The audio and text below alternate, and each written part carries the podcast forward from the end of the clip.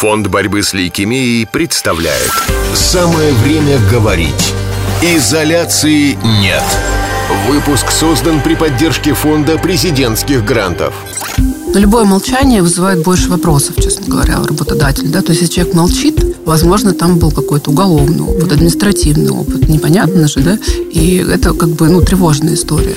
Действительно, жизнь в России процветает махровым светом, как бы мы не хотели с этим бороться и говорить, что его нет. И это касается и мужчин, и женщин, да, то есть, в принципе, тут нет какого-то гендерного различия.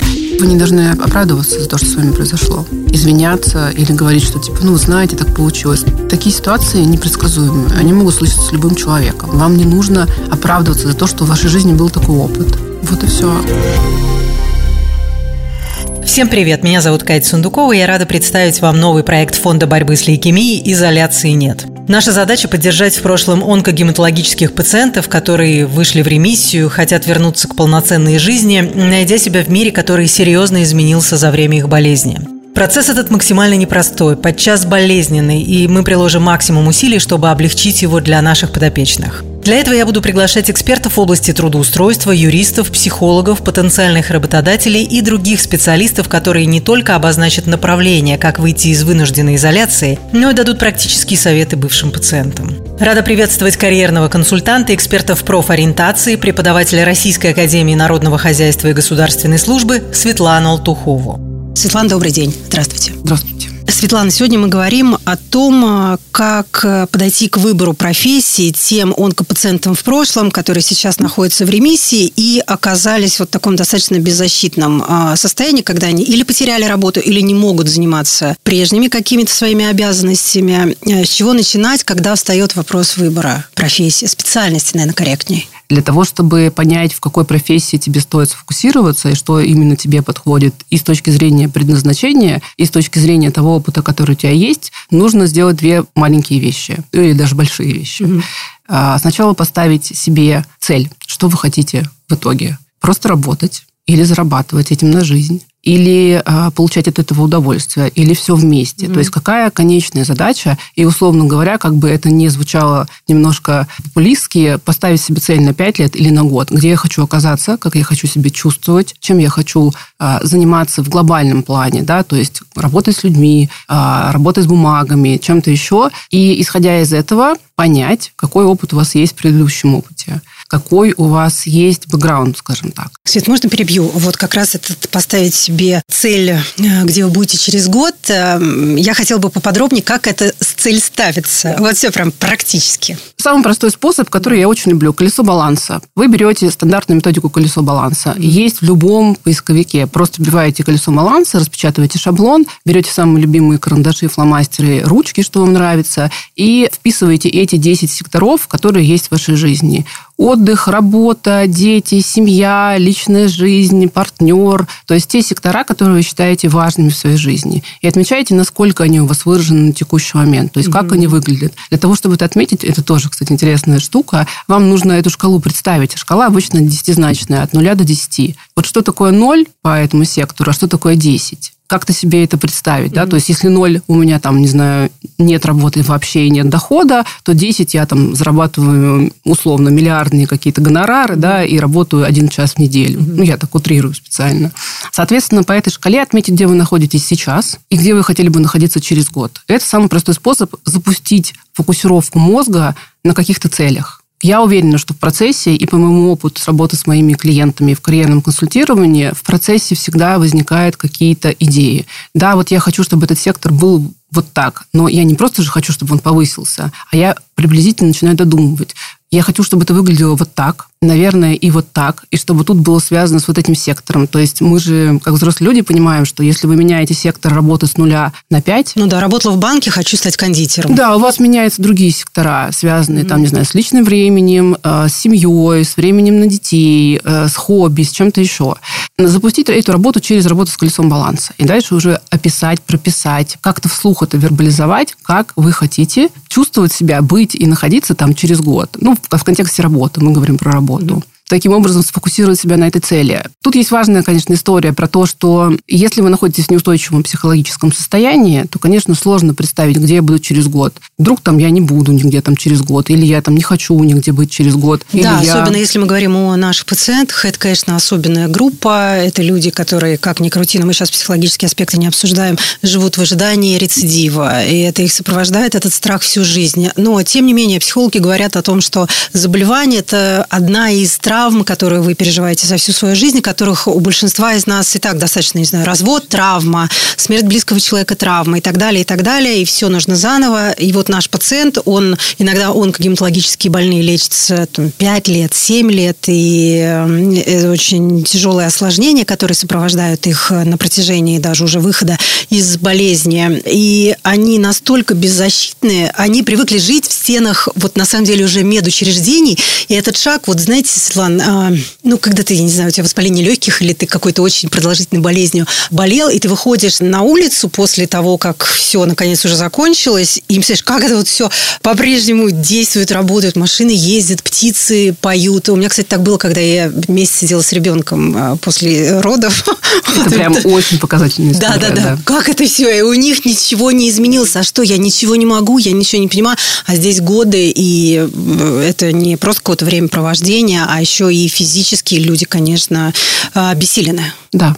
Поэтому сделать это с поправкой на текущую ситуацию, на свое состояние, не пытаться э, поставить себе цель, как я, опять, моя любимая история, как я стану миллиардером через 6 месяцев, ничего не делая. Ну да, то есть подумают, что вот я сейчас себе поставила так вот. Сделать поправку на реальную ситуацию, на свое реальное состояние. Путь чаще всего это не то, когда ты прыгнул и чего-то быстро достиг, да, это движение. Поставьте себе первый шажочек в этом движении. Вот где я буду через полгода или где я буду через год. А то, что будет там дальше, вы спланируете потом. И поняв э, это направление, э, вы уже начнете двигаться к какой-то цели, к какому-то более-менее понятному и осознанному выбору профессии. Следующий шаг супер важный – это проанализировать тот опыт, который у вас есть. Я вот абсолютно убеждена, что его в большинстве случаев не стоит обнулять. Если вы были бухгалтером или даже кондитером, или если вы работали mm-hmm. еще кем-то, это тот опыт, который с вами остается навсегда. И вам стоит интегрировать его в ваш будущий опыт и вашу будущую профессию. Допустим, тот же самый бухгалтер, который приходит, не знаю, становится дизайнером интерьеров, он имеет дополнительный бонус перед другими дизайнерами, которые не учились в бухгалтерии. Он может гораздо более качественно просчитать смету или что-то еще. Так что второе, что вам нужно сделать, mm-hmm. это, собственно говоря, проанализировать свой опыт, который у вас был до этого. Проанализировать и реально тоже вербализовать, выписать, проговорить, а, обсудить с кем-то из членов семьи, обсудить с помогающим специалистом, то, что вам помогает из этих способов. И проанализировав, соответственно, эти компетенции, да, и то, что есть в вашем бэкграунде, подумать, как вы это можете применить к вашей цели. Что необходимо законсервировать, а где какие навыки вам необходимо заново развить, обучиться, получить в опыте, в каких-то проектах, которые у вас есть. Если это кажется все-таки непреодолимой сложностью и все равно понятнее не становится, конечно, можно всегда прибегнуть к профориентации. Профориентация – самый простой такой способ, который позволит вам сфокусировать в правильном направлении. То есть серия вопросов профориентационных дает вам понять, в каком направлении все-таки вам стоит думать. Это где-то погуглить надо нашим слушателям? Можно погуглить, но на самом деле это просто такая классика. Есть три группы профессий. Работа с объектами, работа с людьми и работа с информацией. Соответственно, любой профориентационный тест дает вам возможность просто сфокусировать себя в какую-то одну из этих направлений. И если вы немножечко сами подумаете, проанализируете свой опыт, вы все равно поймете, да, что вам больше нравилось в вашей работе. Если вы работали бухгалтером, но самая любимая ваша история была обсуждать с клиентами, с э, сотрудниками, с кем-то еще какие-то бухгалтерские отчеты mm-hmm. или какие-то документы, то, скорее всего, коммуникация – это важная часть вашей жизни, несмотря на то, что опыт у вас был больше связанный э, с работой с объектами, с цифрами, сейчас с данными. Соответственно, вы получаете такой суммированный результат, что вот э, вам лучше всего работать дизайнером, условно говоря. Но в этом всегда есть такая статистическая погрешность. Тесты – это всего лишь тесты. И там тоже бывают, к сожалению, ошибки или то, что вы можете понять, что эта позиция и эта вакансия, эта профессия вам не интересна. Ну и нужно наверное, исходить из каких-то своих представлений о материальных э, моментах. Профориентационные методики бывают разные абсолютно. Я бесплатно бы не рекомендовала, потому что там непроверенная валидность. А есть недорогие, они стоят до 1000 рублей, которые вы проходите в онлайне. Есть, конечно, если вы берете работу с профориентатором, там средняя стоимость консультации 5-6 тысяч рублей. Ну, в Москве, по крайней мере, да. А вот руководствуясь, Светлана, вашим опытом, часто люди, в нашем случае пациенты, сталкиваются с дискриминацией, например, по возрасту. То есть у них, э, с одной стороны, и тяжелое перенесенное заболевание, которое, ну, как ни крути, настораживает будущего работодателя, и плюс еще здесь возраст. Потому что вот среди моих знакомых бытует мнение, что, например, девушкам после 35 лет очень сложно найти работу новую. Есть такой стереотип, скажем так. Да? И иджизм – это то, что действительно... Мы про Россию говорим, про да, Россию. Да, да, да. Я опытом в других странах не обладаю, да, и про Россию могу сказать, что действительно иджизм в России процветает махровым светом. Как бы мы не хотели с этим бороться и говорить, что его нет. И это касается и мужчин, и женщин, да, то есть, в принципе, тут нет какого-то гендерного различия. Но в реальности очень многие компании, крупные компании, которые я вижу, не, там, не буду перечислять, но они прям реально такие лидеры рынка, а делают огромное количество проектов, огромное количество мероприятий, чтобы эту историю перевернуть да, говоря о том, что они смотрят прежде всего на человека, на его опыт, на его компетенции, mm-hmm. и потом уже на какие-то составляющие его социальной группы, возраст, пол, наличие детей, семейное положение и так далее. Активность, в конце концов, да? Это, это вся история, не влияющая на профессиональные Абсолютно. навыки и компетенции. Это все реально стереотипная история. Но сейчас это потихонечку меняется. Но так как оно меняется потихонечку, я рекомендую в этом случае не указывать в резюме ни семейное положение, ни конкретный возраст, да, ни наличие еще детей. А это можно? Это нужно. Ну, в смысле, это не будет какое-то утаивание информации? Нет, почему? Вы расставляете все остальные даты. Образование, опыт работы и так далее. Посчитать, сколько вам лет, несложно. Но просто нет этого барьера, который видит рекрутер, когда он сразу смотрит, говорит, так, 42, все, вычеркиваем. Почему я об этом говорю? Потому что я еще работаю преподавателем в Ранхиксе как раз на курсе управления персоналом. И преподаю такую практическую историю, как практика рекрутмента ребятам во втором курсе. Это 19-20 лет. Те люди, которые там через три года выйдут на рынок труда, многие из них уже сейчас работают именно рекрутерами в разных направлениях. Моя основная идея, которую я им пытаюсь донести, кроме того, что рассказываю о том, как правильно выстраивать рекрутмент, о том, что вы должны смотреть как рекрутеры на профессиональные навыки человека на профессиональные качества, не глядя на то, пол, возраст, дети и так далее. И объясняем их на примерах, как гендерная и любая другая стереотипизация уменьшает количество кандидатов, которые приходят к ним на работу. Два месяца мы с ними занимаемся. В конце они сдают мне итоговую работу. Каждая вторая итоговая работа выглядит так. Наш идеальный кандидат – мужчина до 35 лет. Почему, спрашиваю я их? Ну, потому что у него нет детей. Я говорю, и что? Значит, он не будет на них отвлекаться. Я говорю, ну, может быть, он пьющий, правильно? Может быть, он, э, у него там, не знаю, какие-то сложные родственники, любые личные обстоятельства, mm-hmm. которые вы не считаете по формальным признакам. Вот еще считается, что в 35 лет э, достаточно сил для того, чтобы отдавать да, себя, да, там, а, допустим, да, в 50-х да. уже все, уже нет. сиди ну, и рыбу лови. Очень много стереотипизации в этом, да, что человек, если перенес какое-то серьезное да, заболевание, он да, непременно поглупел. Если женщина родила там больше одного ребенка или больше трех лет провела в декрете, она тоже поглупела. Это, это вообще константно. После 40 лет тоже люди глупеют. Я говорю, ну как это происходит? То есть вы представьте, 40 лет человеку, исполнился день рождения, и он, значит, такой просыпается на следующий день, такой, «А я глупый.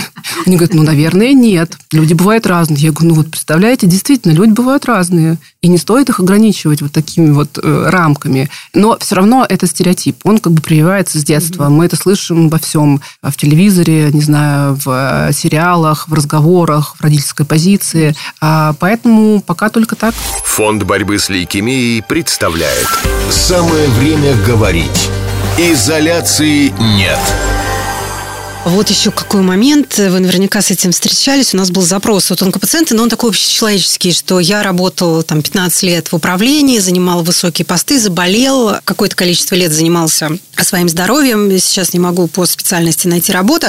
И также не могу найти работу по более низким специализациям, потому что что там царской, как это, печатью горох колоть, и не помню уже точную формулировку. Вот тоже, оказывается, большая проблема. Тебя не берут из-за того, что у тебя ты overqualified. Да, это прям реально большая проблема, тоже связанная с стереотипизацией, потому что мы делаем вывод о человеке, не глядя в человека. И э, несмотря на то, что он там проговаривает вам определенную мотивацию, mm. мы делаем выводы за него, да. А зачем он туда пойдет? Да. Для того, чтобы нас всех подсидеть или что-то Через еще? два месяца уволиться, потому что ему станет неинтересно. Да, да. Не принимая во внимание, что как бы человека может быть совершенно четко простроена мотивация. Он уже все там, условно говоря, mm. видел, знает, как это работает и не хочет так делать. Но тут тоже как бы важная история сфокусировать свое резюме, просто убрать из него лишнее. Вот те самые компетенции, mm-hmm. которые говорят об управленческом опыте, да, о каком-то вот таком статусной позиции.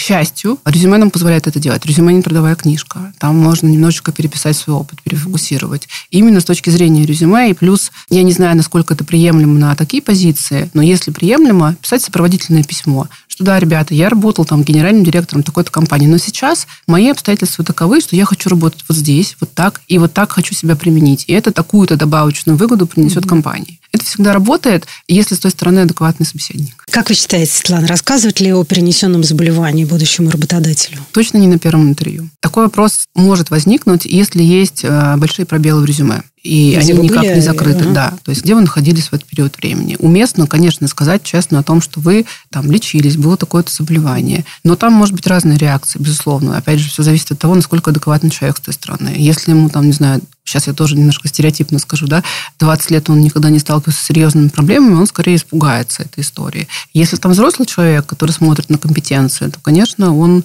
возможно, посчитает уместным задать mm-hmm. дополнительные вопросы. Возможно, застесняется и сделает вид, что ничего не было, он ничего не слышал. И самая главная история, которую я считаю важным в этой ситуации транслировать, э, то, что вы не должны оправдываться за то, что с вами произошло извиняться или говорить, что типа, ну, знаете, так получилось такие ситуации непредсказуемые. Они могут случиться с любым человеком. Вам не нужно оправдываться за то, что в вашей жизни был такой опыт. Вот и все. Уверенная позиция, она добавляет уверенности в том, что человек в такой ситуации не сломался. Он, значит, сможет в дальнейшем тоже быть таким же уверенным, да, Согласна, и не сломаться в другой сложной да. ситуации. Да. Да. По поводу резюме хотела еще уточнить. Как вы думаете, имеет смысл обращаться к профессиональным специалистам, которые будут тебе помогать составлять резюме? На самом деле, да. Ну, в общем-то, если есть хорошие аналитические навыки самостоятельные, то нагуглить просто пару образцов и переписать это несложно. Mm-hmm.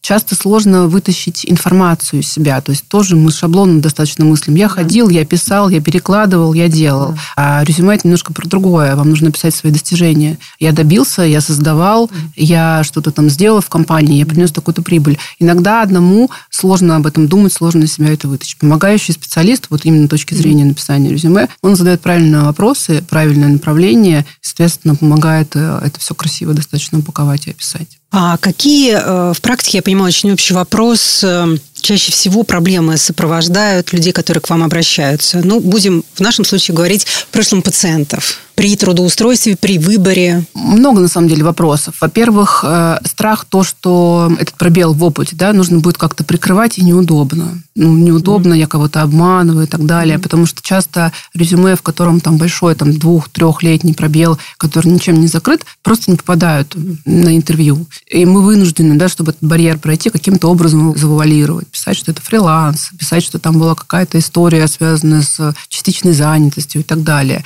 И страх того, того, что ты не попадешь никуда, тебя не позовут, ты не нужен, там, ты обесценил свой опыт. Это частая история. Частая история про то, что непонятно, как говорить о том, что было, какую позицию взять, да? оправдываться, жалеть себя, бравировать или там, не знаю, настаивать на своей исключительности, что правильно, что корректно, что уместно в данной ситуации. Это часто вопрос. А некоторые предпочитают вообще об этом не говорить, потому что вычеркивают эту ситуацию да. в своей жизни. Вот тоже да. я с этим сталкивалась. Да. да. Но любое молчание вызывает больше вопросов, честно говоря, у работодателя. Да? То есть, если человек молчит, Возможно, там был какой-то уголовный опыт, mm-hmm. административный опыт, непонятно mm-hmm. же, да? И это как бы, ну, тревожная история. Много вопросов связанных с тем, что непонятно, как рассчитать свой ресурс. Хватит ли сил на full тайм работу? Да, да, да. Особенно вот если что-то случится, опять же, если нужно будет проходить лечение, как об этом сказать, как отпрашиваться, вот самый частый вопрос. Да. Да, и есть большое опасение, большая тревога. Поэтому я и говорю о том, что стоит подумать сначала, да, где я хочу оказаться, mm-hmm. на что у меня, возможно, хватит сил, а возможно, нет. И, возможно, частичная занятость – это действительно самый лучший вариант данной истории. Слава богу, в мире сейчас есть интернет и удаленная работа, и масса возможностей научиться новой профессии. Еще очень важный момент, Светлана, хотела спросить э, по поводу оплаты труда, формы оплаты труда. Тоже дает вопрос о том, что места найти не могу никакого, ну вот попадаются варианты, где мне предлагают э, серую зарплату. Как вы думаете? Серую в каком формате? Ну, половина наполовину, да. В конверте, официальная часть 3 копейки, все остальное в конверте. До сих пор это... Нет, более того, сейчас, насколько я понимаю, многие возвращаются к этим формам. Ну, да, к сожалению. Да. И через самозанятость это делают. Да, тоже, да, да, да, да. такая история. Ну, вопрос, насколько для вас это приемлемо. Ну, к сожалению, многие компании так поступают, да, потому что не уверены в завтрашнем дне, что смогут заплатить заработную плату. Тут вопрос вашего выбора насколько вы к этому готовы. Потому что, конечно, быть уверенным в честности и добросовестности такого работодателя сложно. Предпочитать компании, которые предлагают, например, ДМС какие-то еще бонусы? Стандартная ДМС, если вы приходите на рядовую позицию, она, по сути, дает вам то же самое, что и поликлиника, но mm-hmm. просто чуть-чуть лучше качеством, mm-hmm. по сути. Если вам это необходимо, ну да, можно сделать приоритет в эту сторону. Какая-то супер классная расширенная страховка начинается от среднего менеджмента и выше. Mm-hmm. Там, где можно там уже оперировать стоматологией, какими-то длительными больничными, какими-то еще историями. А, насколько я знаю, там, да, поддержку, связанную с онкозаболеваниями, не делает практически никто. Ну, крайне небольшое количество компаний в исключительных случаях, там, по индивидуальному согласованию. Сложно говорить за всю Россию. Я могу сказать, что в Москве стандартная клиника, которая оказывает услуги ДМС, в принципе, от поликлиники не особо сильно отличается, mm-hmm. потому что в Москве хорошее здравоохранение по сравнению с остальными регионами. Если вы находитесь в небольшом регионе или там в городе меньше миллионника, наверное, стоит в эту сторону смотреть, в сторону крупных компаний. Если мы говорим про другие какие-то льготы, я бы смотрела, насколько компания вариативна. То есть многие компании сейчас дают возможность выбрать, какие льготы вам нужны. То есть не навязывая вам такой стандартный пакет. Вот ДМС, вот оплата мобильной связи, да, или там, не знаю, корпоративный автомобиль, оплата бензина. А давай вам возможность выбрать то, что вам необходимо. Вот я возьму такой-то пакет ДМС, ну, на определенную сумму, скорее всего. Тут я себе возьму, соответственно, оплату там фитнеса, условно говоря, или там еще какую-то историю. Хотя, с другой стороны, я сейчас говорю и понимаю, что это все такая история э, зажравшихся москвичей, по большому да, счету. Да. Да. У нас да, фитнеса. Да, да, да. Да, но на самом деле все не совсем так, учитывая все обстоятельства наши текущие. Люди теряют работы, людям сокращают заработные платы. И вот сидит человек, слушает нас сейчас, который долго болел и думает о том, что пора бы эту работу искать, думает, ну куда я-то? Если здоровых молодых выкидывают, они вот каждый день а, лишаются заработка. Как преодолеть этот барьер в себе? Не обращать на это внимания, что вы посоветуете? Посмотреть на это немножко по другим углом. С одной стороны, да, действительно, многие компании сотрудников сокращают или сотрудники там сами увольняются, потому что сокращают заработную плату.